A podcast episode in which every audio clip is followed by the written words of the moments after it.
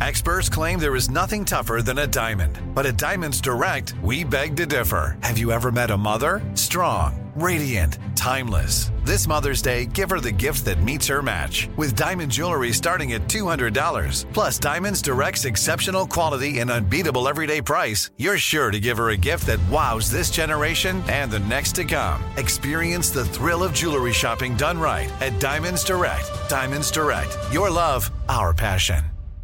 I'm Tracy from Stuff You Missed in History class. Are you a small business owner or even someone who dreams of entrepreneurship? Then check out season two of Mind the Business Small Business Success Stories from iHeart Podcasts and Intuit QuickBooks. Join hosts Austin Hankwitz and Janice Torres as they interview entrepreneurs sharing insights around starting and nurturing a small business. You won't want to miss these inspiring stories of entrepreneurship and discovering ways to business differently so you can too. Planning your next trip? Choice Hotels family of 22 brands has over 7,400 locations and the perfect hotel for any traveler you want to be. Like a Cambria Hotel, serving up locally inspired craft cocktails for all my folks who maybe want to meet up and talk about Mad Royals. Check into a Radisson Hotel with flexible workspaces for you strivers who listen during business travel. Or a Comfort Hotel with free hot breakfast, family friendly pools, and big spacious rooms for the parents who listen with their kids and need a little retreat. What are you waiting for? Join Choice Privileges and start earning points your next stay. Find a stay for any you when you book direct at choicehotels.com, where travels come true. When you think about the future, what kind of technology do you envision? Whatever the future holds, artificial intelligence will undoubtedly be at the heart of it all. Join Graham Class as he hosts season two of Technically Speaking, an Intel podcast, and hear from the minds transforming healthcare, retail, entertainment, personal computing, and more with the help of AI. Tune in every other Tuesday and explore the latest technology that's changing our world today and creating a more accessible tomorrow. Listen to Technically Speaking, an Intel podcast on the iHeartRadio app, Apple Podcasts, or wherever you get your podcasts. Hey, everybody, Tracy here with news about some live appearances we have coming up. Saturday, July 7th, I will be at History Camp Boston, where I will be part of the History Podcaster panel. And then the next day, Sunday, July 8th at 2 p.m., Holly and I both will be doing a live podcast at Adams National Historical Park in Quincy, Massachusetts, where our show will be John Quincy and Louisa Catherine Adams Abroad. This is an outdoor show and it will happen rain or shine. And we're coming back to convention days in Seneca Falls, New York. Our show is at 4 p.m. on Saturday, July 21st in the historic Wesleyan Chapel. You can get more information about all of these shows with links to buy tickets where applicable at missedinhistory.com. Click on live shows in the menu.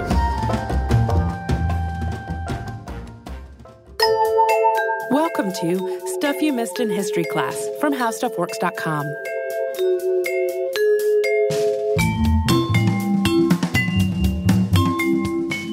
Hello and welcome to the podcast. I'm Holly Fry. And I'm Tracy V. Wilson. Tracy, it's a bit since we've had a history mystery. Well, apart from the mysterious uh, ancient city, we haven't yeah. had a more conventional mystery. Yeah, I feel like once we get back a certain uh, number of years in the historical record, everything is a little bit of a history mystery. but this is an actual, we don't know what went down mystery. It involves a man who attempted to travel around the world on a bicycle at the end of the 19th century. And I'm not going to say much more than that because I want to let the story of cyclist Frank Lenz unfold on its own. So, Frank Lenz was born Frank George Reinhardt in 1867 to Adam and Maria Reinhardt, who had moved from Germany to the United States in 1865. The family was living in Philadelphia, Pennsylvania at the time, where Adam was working as a cigar maker. But Frank never really knew his father. Adam died when Frank was just a baby. And when he was six, his mother, Maria Anna, remarried. This time she married William Lenz, who was also a German immigrant. As Frank grew up in Pittsburgh, uh, which is where his mother had moved after his father had died, he and his stepfather had a rather strained relationship. William never really saw Frank as his son, and William treated Maria Anna quite poorly. And Frank, though, was a good kid. He sold papers to bring in extra money for the family, and he did well in high school. And after high school, he put himself through business school, and he got a bookkeeping job before he was even 20. Cycling had first made its way to the United States via Great Britain in the 1870s, and it caught on as an entertainment for wealthy people who were looking for a bit of excitement. In the 1880s, it was starting to attract a wider audience of enthusiasts, and this was just perfect timing to, to capture the attention of teenage Frank Lenz. He was unhappy at home and he was looking for some kind of adventure and diversion.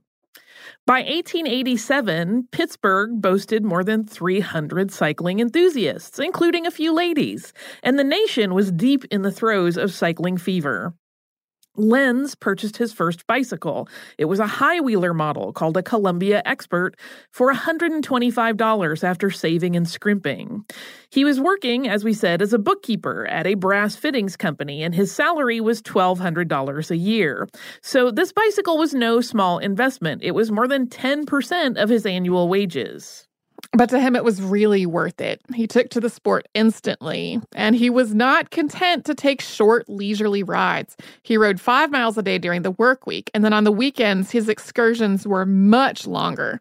He was still living with his mother and his stepfather at that point, and so some of his enthusiasm for cycling probably came from letting him escape from his home life. It also gave him a whole new social circle as he joined the Allegheny Cycle Club and quickly became one of its most prominent members. In June 1887, he made his first 100 mile ride, round trip from Pittsburgh to Newcastle, Pennsylvania.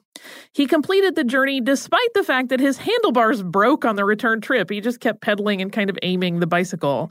But from that point, his long trips only got longer, and he started racing. He did really well for himself in competition, even though his high wheeler was much heavier than a true racing model. He upgraded to a lighter model and then a true racing bike, but it turned out that that racing bike uh, was a little too light for him. He was better at handling a cycle that carried a little more weight, so he went back to that mid range ride, not his first one, but the second one he had purchased. He transitioned from short track racing into long distance competition. So that went back to his existing love of long rides. A 100 mile race from Erie, Pennsylvania to Buffalo, New York was slated for September 8, 1888, and he was confident of his chances. These were roads that he had traveled many times on his long rides, and even though that morning dawned through a pouring rain, he was still up for it. Lenz ended up coming in third after a race that was just grueling and did not have a lot of on course amenities.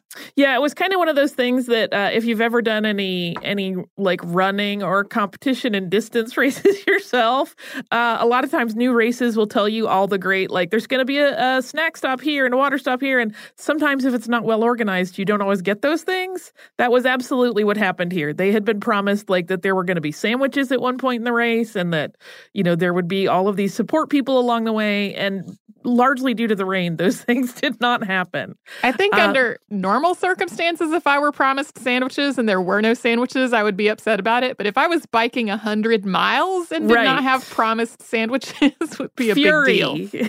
yeah. Uh, so by the time the finishers got to Buffalo, they were starving and they were completely depleted. And Lenz was really disappointed. He had intended to win, and not securing a victory was a huge blow. But Things were dismal beyond that. His teammates from the Allegheny Cycle Club had not been on course where he expected them to serve as a support crew, so they were also supposed to have some refreshments and some help and be able to look over his bike for him, and they were not there. They were only at the end to meet him. And he had also sent a parcel ahead to Buffalo so that he would have some money and a change of clothes when the race was over, but that parcel hadn't arrived. So he had to borrow clothes and money so he could stay in a hotel overnight and recover from the race. That race, unsurprisingly, really impacted Lenz and his relationship with cycling. He was never happier than when he was pedaling, but he became way less interested in competing.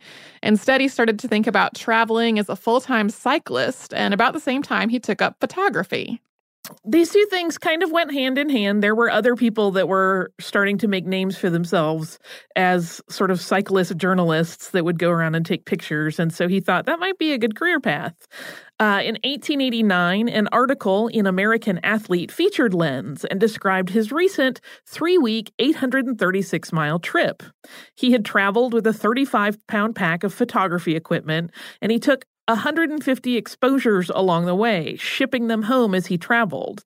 And he was hoping that this write up of this trip that he had taken would add to his image, because as we said, his long term plan was forming uh, that he wanted to be hired by a periodical to travel the world by base- bicycle and take photos along the way. It cracks me up that this is a job that exists today still. like, um, I just saw an ad for uh, an airline looking for a couple to live out of uh, an apartment in Reykjavik and basically travel around and post things on social media as their job for a, a period of time. And it's the same basic thing that he was talking about doing here. Mm-hmm. In 1890, Lenz made his way from Pittsburgh, Pennsylvania to St. Louis by bike.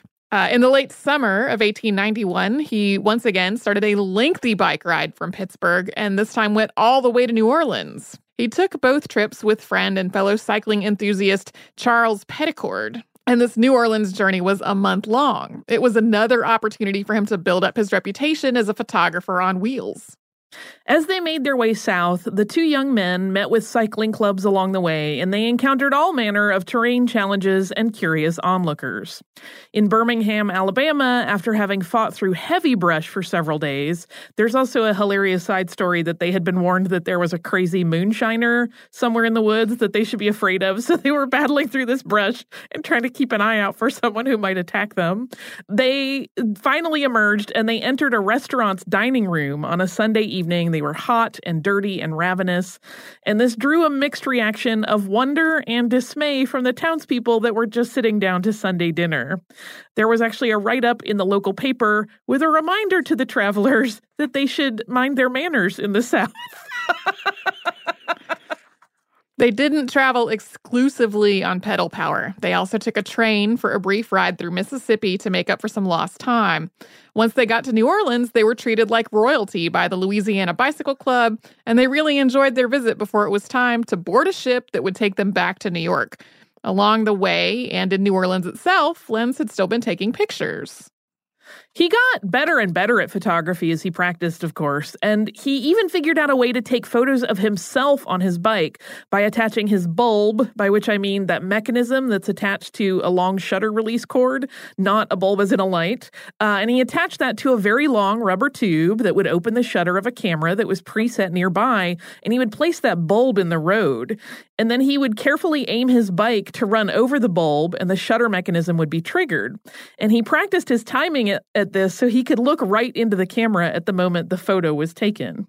When he got home from his trip, he started writing for various publications, describing his travels to New Orleans, laying out his plan to bicycle around the world, and proposing to each magazine that they employ him and sponsor this whole project.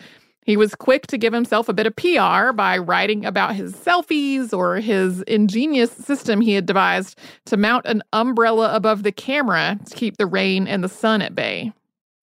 And coming up, we'll talk about some changes in bicycles and how those impacted Frank's sport and his plans. But first, we're going to pause for a little sponsor break. I'm Tracy V. Wilson from Stuff You Missed in History class. Did you know small businesses make up 99.9% of all businesses in the United States? The world is powered by entrepreneurs, and if you're a small business owner or even someone dreaming of starting your own business, then you'll want to check out season two of Mind the Business Small Business Success Stories from Ruby Studio, from iHeartMedia, and Intuit QuickBooks. And every episode, hosts Austin Hankwitz and Janice Torres talk to entrepreneurs about how they've grown from the the lessons of launching and nurturing a small business, and how they have found success being their own boss. From the excitement of first starting out to finding the right tools and resources to process invoices and payments like QuickBooks Money, you won't want to miss these inspiring stories of entrepreneurship and discovering ways to business differently so you can too. And if you're a small business owner or even someone dreaming of starting your own business, then you'll want to check out season two of Mind the Business Small Business Success Stories from Ruby Studio, from iHeartMedia, and Intuit QuickBooks. Planning your next trip? Choice Hotels has a stay for any traveler you want to be with 22 brands and over 7,400 locations. Whether you're a business traveler, a family road tripper, someone who wants to seek out history and maybe make your own, or just planning a quick getaway, Choice Hotels has a stay for any you. Like a Cambria Hotel, where you can be a cocktail connoisseur and sip locally inspired craft beverages at downtown locations in the center of it all. This is a fun way to visit cities with a lot of history and a lot of fun in mind. Or a Radisson Hotel for all our productivity powerhouses out there. With flexible workspaces and on site restaurants, you'll get the most out of your work trip. You'll get the coffee, the Wi Fi, and the work done. And we can't forget about comfort hotels. Imagine you're a family road tripper waking up in your big, spacious room and then heading down to a free hot breakfast for the entire family, including waffles. So you'll be well fed and ready for the day's adventure, even if that's just relaxing. After that, you're spending all afternoon relaxing by the pool. You deserve it. What are you waiting for? Join Choice privileges and start earning points toward your next stay. Find a stay for any you. Book directly at choicehotels.com, where travels come true.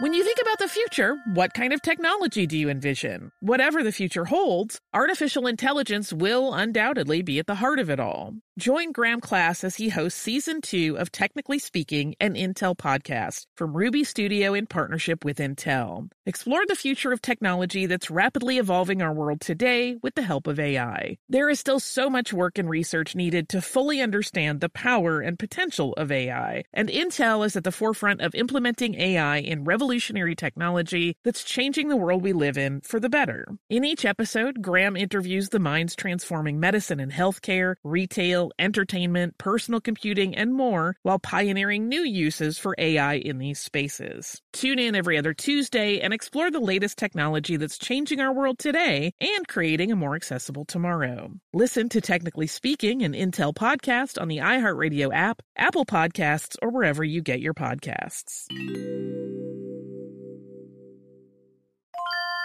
If you use paper, you're a human. But if you choose paper, you're a papertarian, someone who lives a paper based lifestyle because it has a positive impact on the planet. And also because it's the easiest choice you'll make all day. Seriously. It's as easy as reaching for boxed instead of bottled water. It's as easy as opting for beauty products that come in paper packaging. It's as easy as grabbing eggs in a cardboard container. And that's all in one trip to the grocery store, which, if everyone's being honest, you were planning to go to anyway. But paper isn't just an easy choice. Papertarians know that it's the smart choice too, because paper comes from trees, a renewable and sustainably managed resource, and paper products are designed to be recycled. In fact, when you choose products that come in paper based packaging, those fibers can go on to be recycled up to seven times. So why wouldn't you go papertarian? Learn more at howlifeunfolds.com slash papertarian.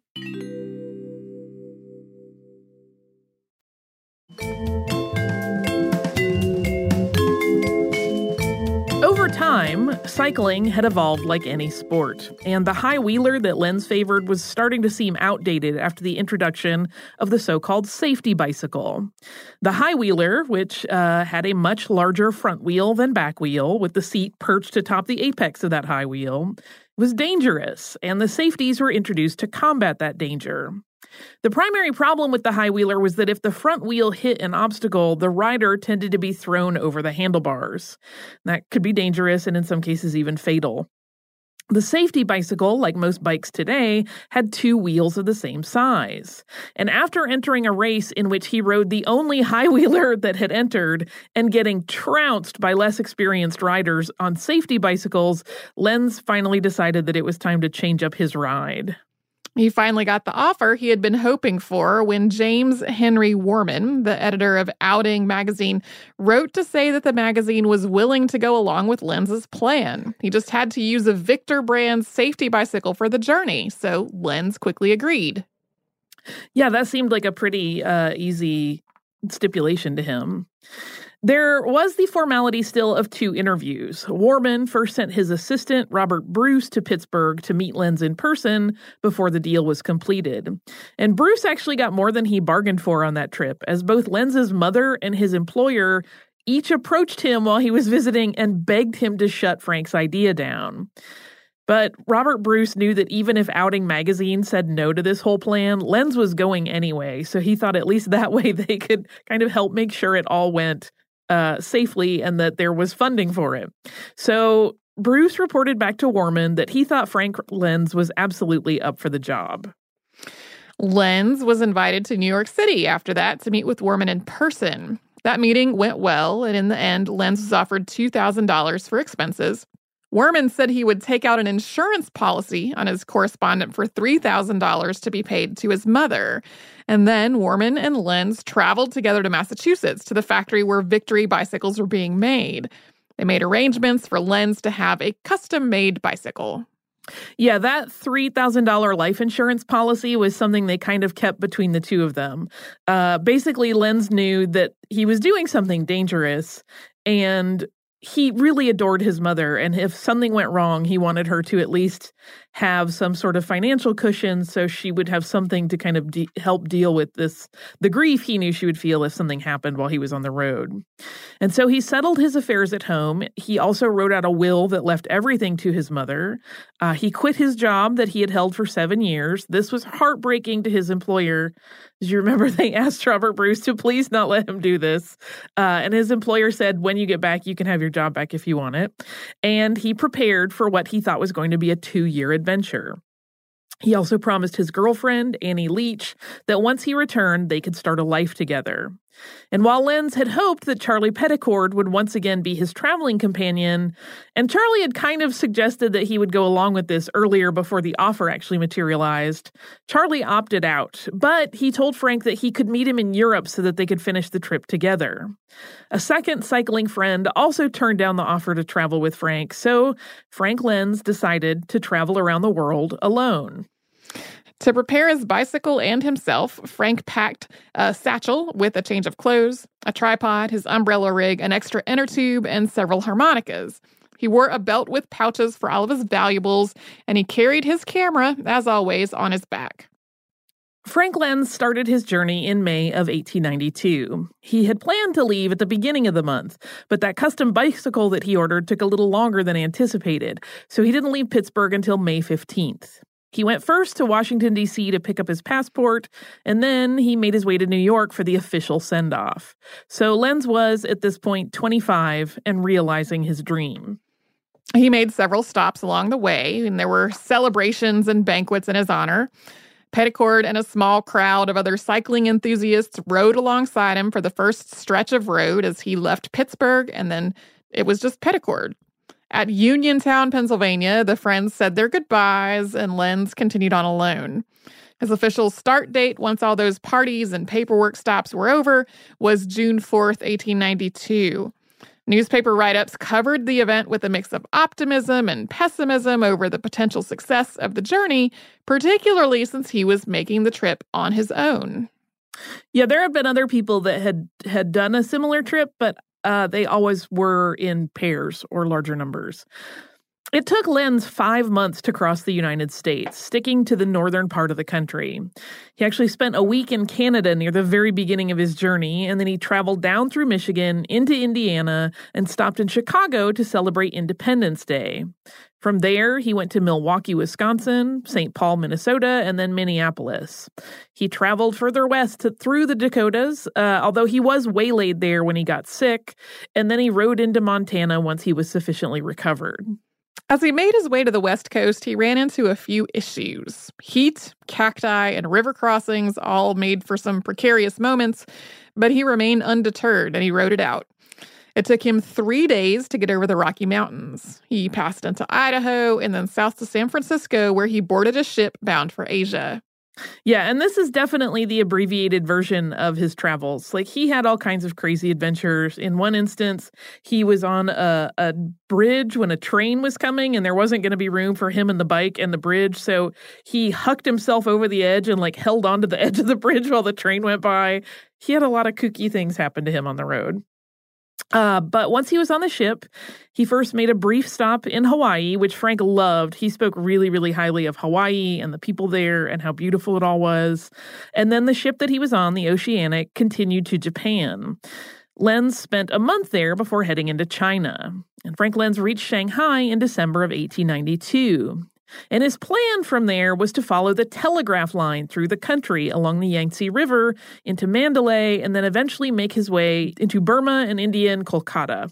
From there, he intended to continue through India and Persia and then into Turkey. And this was an ambitious plan in and of itself, but it was also really dangerous because of very, very steep anti foreigner sentiment in China at the time. Before arriving in Asia, Frank had experienced a dip in his spirits for the first time on this trip. He yearned for the freedom of travel, in part to get away from his stepfather and his home life, and that spirit really stayed with him while crossing North America. But as he left the only country he had ever known, he started to have moments of doubt. He wrote home to reassure his family that he was fine. Throughout this trip, and even in Asia, local newspapers reported his movements. He also sent reports back to Outing magazine every other month. Reporters for English language papers interviewed him, and while he was in Shanghai, he also spoke with missionaries and telegraph operators. And they gave him advice for the trip ahead, but mostly they just told him not to do it. But he was going to do it, and he left his Shanghai hotel just before Christmas 1892, intent on completing his mission. He thought he would reach Europe in the winter of 1893 and 94, cross the continent to the Atlantic Ocean, and then travel back to New York by steamer. But going through China slowed him down considerably. As he moved through the country, the winter became really brutal. The snow caused him to stay in one place for much longer than he wanted. In a month, he only managed 500 miles. And we're going to talk about Frank's struggles while crossing China once the snow let up in just a moment, after we take a quick break for a word from one of our sponsors. I'm Tracy V. Wilson from Stuff You Missed in History class. Did you know small businesses make up 99.9% of all businesses in the United States? The world is powered by entrepreneurs, and if you're a small business owner or even someone dreaming of starting your own business, then you'll want to check out season two of Mind the Business Small Business Success Stories from Ruby Studio, from iHeartMedia, and Intuit QuickBooks. And every episode, hosts Austin Hankwitz and Janice Torres talk to entrepreneurs about how they've grown from the the lessons of launching and nurturing a small business and how they have found success being their own boss. From the excitement of first starting out to finding the right tools and resources to process invoices and payments like QuickBooks Money, you won't want to miss these inspiring stories of entrepreneurship and discovering ways to business differently so you can too. And if you're a small business owner or even someone dreaming of starting your own business, then you'll want to check out season two of Mind the Business Small Business Success Stories from Ruby Studio, from iHeartMedia, and Intuit QuickBooks. Planning your next trip? Choice Hotels has a stay for any traveler you want to be with 22 brands and over 7,400 locations. Whether you're a business traveler, a family road tripper, someone who wants to seek out history and maybe make your own, or just planning a quick getaway, Choice Hotels has a stay for any you. Like a Cambria Hotel, where you can be a cocktail connoisseur and sip locally inspired craft beverages at downtown locations in the center of it all. This is a fun way to visit cities with a lot of history and a lot of fun in mind. Or a Radisson Hotel for all our productivity powerhouses out there. With flexible workspaces and on site restaurants, you'll get the most out of your work trip. You'll get the coffee, the Wi Fi, and the work done. And we can't forget about comfort hotels. Imagine you're a family road tripper waking up in your big, spacious room and then heading down to a free hot breakfast for the entire family, including waffles. So you'll be well fed and ready for the day's adventure, even if that's just relaxing. After that, you're spending all afternoon relaxing by the pool. You deserve it. What are you waiting for? Join Choice privileges and start earning points toward your next stay. Find a stay for any you. Book directly at choicehotels.com, where travels come true.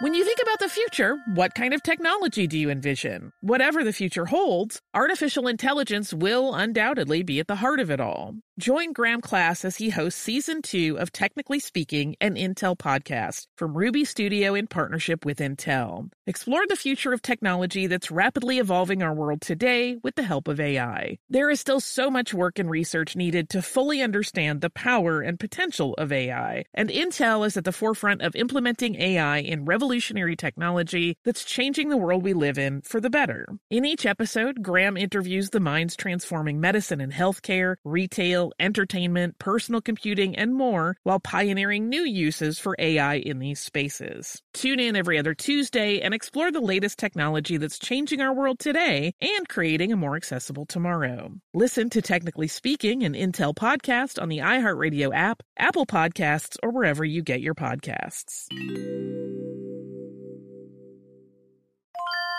If you use paper, you're a human. But if you choose paper, you're a papertarian, someone who lives a paper based lifestyle because it has a positive impact on the planet. And also because it's the easiest choice you'll make all day. Seriously. It's as easy as reaching for boxed instead of bottled water. It's as easy as opting for beauty products that come in paper packaging. It's as easy as grabbing eggs in a cardboard container. And that's all in one trip to the grocery store, which, if everyone's being honest, you were planning to go to anyway. But paper isn't just an easy choice. Papertarians know that it's the smart choice too, because paper comes from trees, a renewable and sustainably managed resource, and paper products are designed to be recycled. In fact, when you choose products that come in paper based packaging, those fibers can go on to be recycled up to seven times. So why wouldn't you go papertarian? Learn more at howlifeunfolds.com slash papertarian.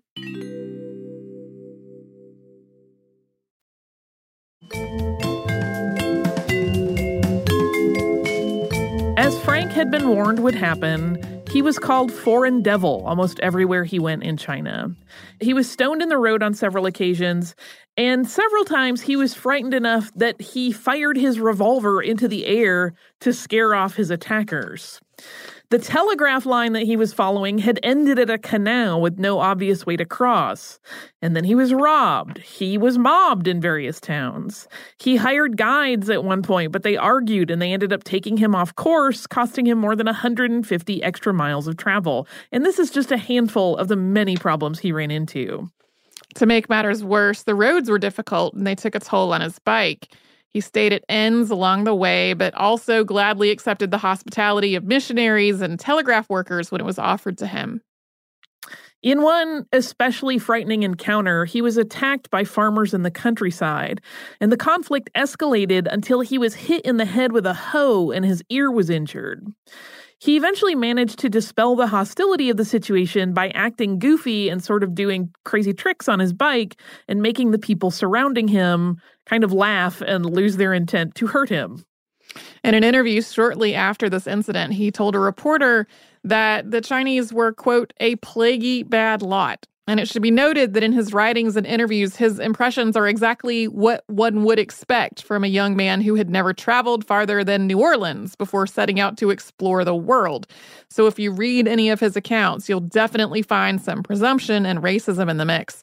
So on one on the one hand, Lenz seems to have wanted to learn about the world. He's happy to interact with people, and on the other, he often he often characterizes them as simpletons.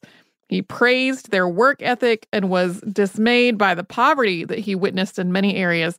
And he also wrote about the troubling status of women and girls. So, for somebody who adored his mother as Frank did, that was particularly affecting. Yeah, it really did trouble him uh, to see how devalued women were in some of the places he visited. He also told press after uh, in an interview that took place after his scare with the crowd and the hoe to the head that he hoped his trip would ultimately be educational. He said, quote, "I have always had a strong desire to travel, and my trip before I got to China and I hope after I get out of it will go to prove that there is a fraternal feeling among the human race besides the natural love of self." That with civilization comes tolerance and a more sympathetic appreciation of fellow men among all nations. But even having had plenty of close calls, Frank Lenz remained dedicated to this whole plan. He pressed on with his world tour. And that means that as Rain moved into China, he had to walk a lot of the way. But by September 1893, after having spent two weeks laid up sick while still in China, he finally reached Kolkata, and he felt really bolstered by having put the China leg of his journey behind him. In total, it had taken him six months to cross through China, which was twice as long as he had anticipated. He wrote, quote, God help the unfortunate cycler or traveler who crosses China. I could never do it again. The Burma Bicycle Club had welcomed him with open arms and they treated him like a celebrity. He was treated to a banquet and the club picked up the tab for his lodgings. This was, of course, before he got to Kolkata. And just before he sailed to Kolkata, he posted a letter to his friends saying that he was doing well. He was repairing his bicycle after all of that damage from the roads in China. And he was really happy to have the hardest part of his trip completed. He eventually set out once again and made his way to Delhi and then Punjab, and he made the decision to head toward the Arabian Sea through the Indus Valley rather than going through Afghanistan. Shortly after the new year, which was 1894, he crossed into Persia. He made his way to the city of Tabriz. He had some minor problems, at one point coming down with a week long fever, but nothing like what he had dealt with while he was traveling through China. He was really eager to finish this trip so eager that he decided he would travel directly through Turkey, which was at this, that time also known as the Ottoman Empire, to get to Europe. That decision was made despite the Westerners he spoke with in Persia saying that he should take the safer and longer route through Russia. They basically begged him, like, please do not go that way. And he all he could see was like, it's so short. If I just cross this country, I'll be at Europe versus having to go all the way around. And he wrote to his friend Charlie uh, that he missed pie and ice cream. And then he also wrote to his editor at Outing Magazine that he was desperately homesick. And at the same time, I should say, when he would write to his family, he always reassured his mother that he was doing great. So there were kind of two stories of what was going on with Frank uh, reaching North America. One that he was just desperately homesick and kind of miserable, even though he still acknowledged he was having fun at some points on the trip. And the other was like, everything's fine, everything's great. And so he left the city of Tabriz after sending these letters in May of 1894. And that was the last time anyone saw him alive.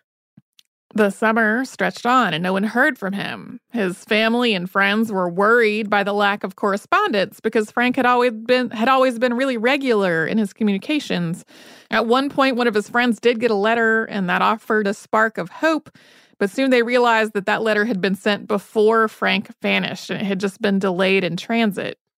Initial theories as to Frank's whereabouts tended to be pretty hopeful. There were early suspicions that this disappearance may have actually been a hoax or a publicity stunt for the magazine, or that he merely wanted to spend some truly alone time apart from his life uh, before he returned. And those ideas were really all very out of character for Frank Lenz, and as time advanced and there was still no word, hope started to really fade. Cycling magazines and newspapers throughout the world posed the question where is Frank Lenz? This whole issue was then further confused by Outing magazine falsely reporting that Lenz had actually reached Constantinople. Diplomats in Tehran and Constantinople were asked to investigate, but as summer turned to autumn, there was still no word. Outing's editor, James Henry Worman, believed that Frank had been captured and was being held for some kind of ransom. He intended to handle the matter of payment. Outing printed no more information on Lenz's travels, even as the periodical was criticized for not having any kind of update. The public thought that Worman might be withholding information. Yeah, it seems like Worman thought like I'm just going to handle whatever this ransom situation is on my own. I will pay whatever it takes and we will like I don't want to keep reporting things because he thought he might somehow like mess up a deal that might come his way. But really people were like, "Why won't you you must know something and you're not telling us anything." It was a very frustrating time, of course, for everyone involved. The State Department conducted an investigation, and eventually it was confirmed that Lenz had crossed into Turkey, and it was confirmed exactly where that had happened, but the trail kind of went cold after that.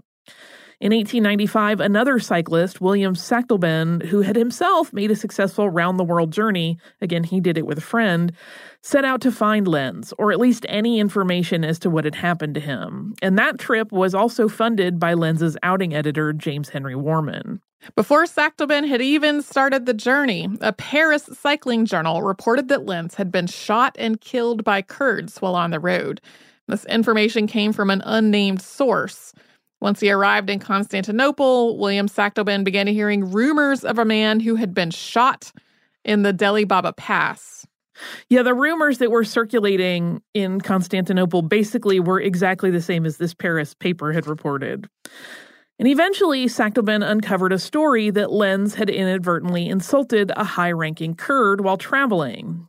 Some of Lenz's camera equipment was found near the village where this whole insult incident was said to have taken place, but no body was ever recovered. The State Department pressured the Turkish government to make financial amends for what was believed to have happened to Lenz. They did agree to a settlement, but with the condition that there was no admittance of guilt.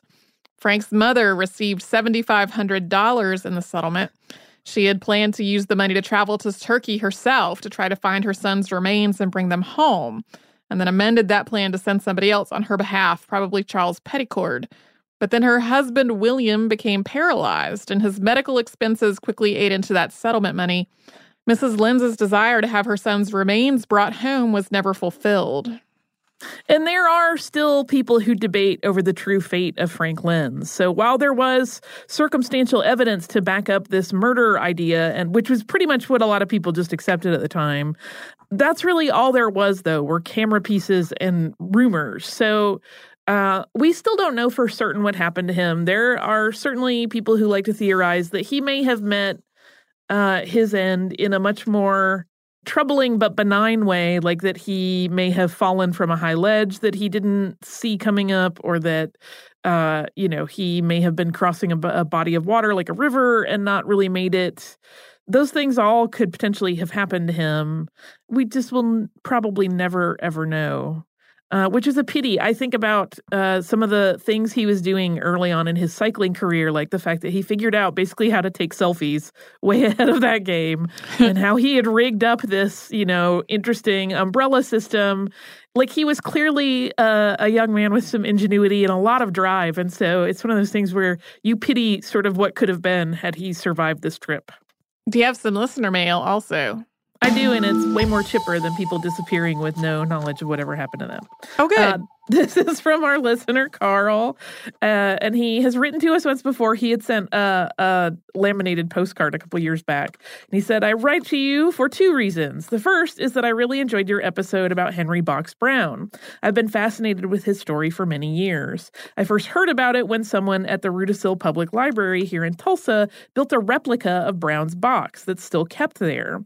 If you ever visit Tulsa, be sure to check it out along with other other cultural icons. And then he kind of gives us a lovely list of things to tour. And he said, The second reason I wanted to write is to brag that I am now officially a Missed in History completist, having listened to every single episode by every combination of hosts going back to Genghis Khan in June of 2008. It's so exciting to think that your 10 year anniversary is coming up just in just a couple of months. I also wanted to say that it amuses me to listen to you now because, in order to work through the archives more quickly, I listened to most of the episodes on 1.5 speed. now that I'm caught up, I've switched back to normal speed and it seems like you talk so slowly. I love this so much. My experience has gone from a rapid fire blitz of information to a more relaxing listening experience. But no matter whether fast or slow, I always enjoy hearing your voices, and you remain one of my very favorite podcasts. Thanks so much. Oh, Carl, that is such a lovely letter. Thank you so much. I have done that before where I have done the the faster speed listen to a podcast. And then when it goes back to normal it really does feel like everyone is talking through some sort of like molasses filter. It's a very strange phenomenon but hopefully it will soon start to seem normal again.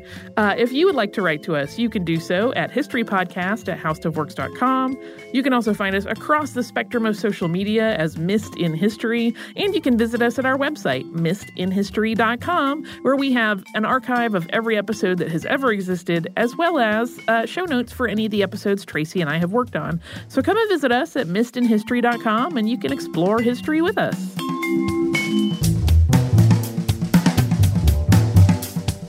For more on this and thousands of other topics, visit howstuffworks.com. Xfinity has free premium networks for everyone this month, no matter what kind of entertainment you love. Addicted to true crime? Catch killer cases and more spine-tingling shows on A&E Crime Central. Crave adventure? Explore Asian action movies on Hi-YAH. Searching for something extreme? Check out skating, snowboarding, and more on Fuel TV Plus, the global home of action sports. And find crowd pleasing bops on iHeartRadio's Hit Nation playlist. There's new free shows and movies to love every week. Say free this week in your Xfinity voice remote.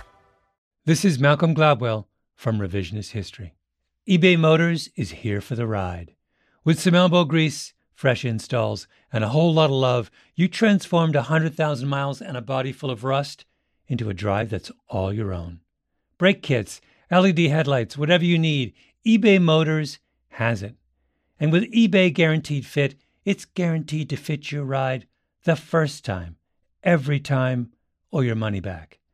Plus, at these prices, you're burning rubber, not cash. Keep your ride or die alive at ebaymotors.com. Eligible items only, exclusions apply. This is Raquel Willis from Queer Chronicles. Right now, there are close to 500 anti LGBTQ plus bills in state legislatures across the country. Lambda Legal is leading the charge against these hateful bills that target mostly trans and non binary people. You can fight discrimination and help write the next chapter of Lambda Legal history. To learn more about their open cases and to donate, visit lambdalegal.org. That's lambdalegal.org.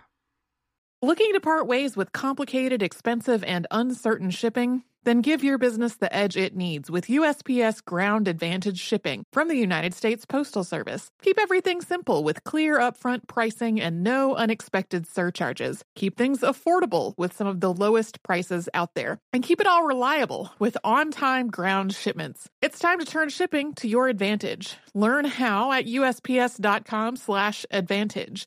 USPS Ground Advantage. Simple, affordable, reliable.